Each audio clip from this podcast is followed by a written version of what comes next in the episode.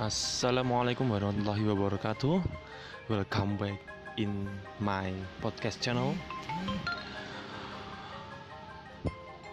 Let me introduce myself. My name is Tri Purwanto and I am a college student in English department in Islamic University of Balitar Blitar, the entrepreneur university in Blitaraya. Okay guys, today I would like to explain about the contract law, the definition contract law and do you know what is the contract law?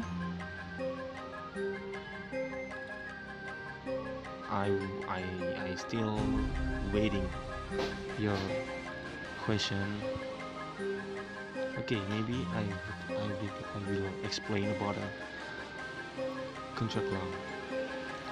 Contract law is the body of law that relates to making and enforcing agreement. A contract is an agreement that a party can turn to a court to enforce. Contract law is the area of law that governs making contract, carrying them out and questioning of a remedy when there's a breach.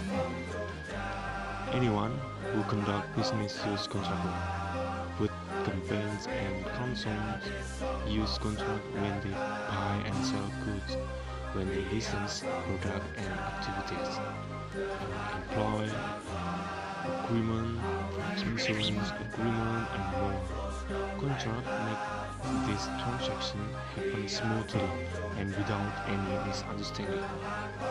They allow parties to conduct their affairs confidently. Contract help make sure that the parties to transaction are clear on its terms. A valid contract has four parts. In offer. Any party must make an offer. They must state the term that they want the other party to agree to. If the other side agrees to the term of the offer, the other side may accept it and the contract is complete. Second, acceptance. Accepting another party offer makes a contract complete. The party that accepts the offer must accept it on the same term as the term of the original offer. They must make sure that the other side knows they accept. If they propose different term, there's no contract. Instead, their terms are a counter offer. It's then up to the first party to accept the counter offer or propose another counter offer. In number two, consideration. A valid contract requires each party to give something up. That's called consideration. For example, in the case of an employee contract, one party agrees to give up money and the other party agrees to give up labor. A contract is a two-way street with each party giving up something to get something else that they want. Thus, mutual intent to enter into an agreement. To have a valid contract, both parties must intend to be bound by the contract.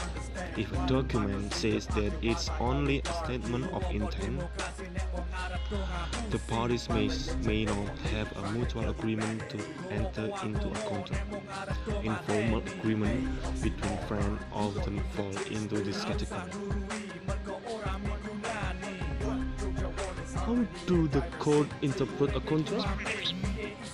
To interpret a contract, a court looks at the clear language of the contract from the viewpoint of an objective and reasonable person.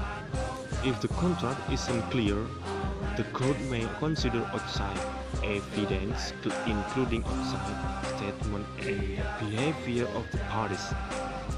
it's best to put a contract in writing, and the statute of fraud may even invalidate some contract.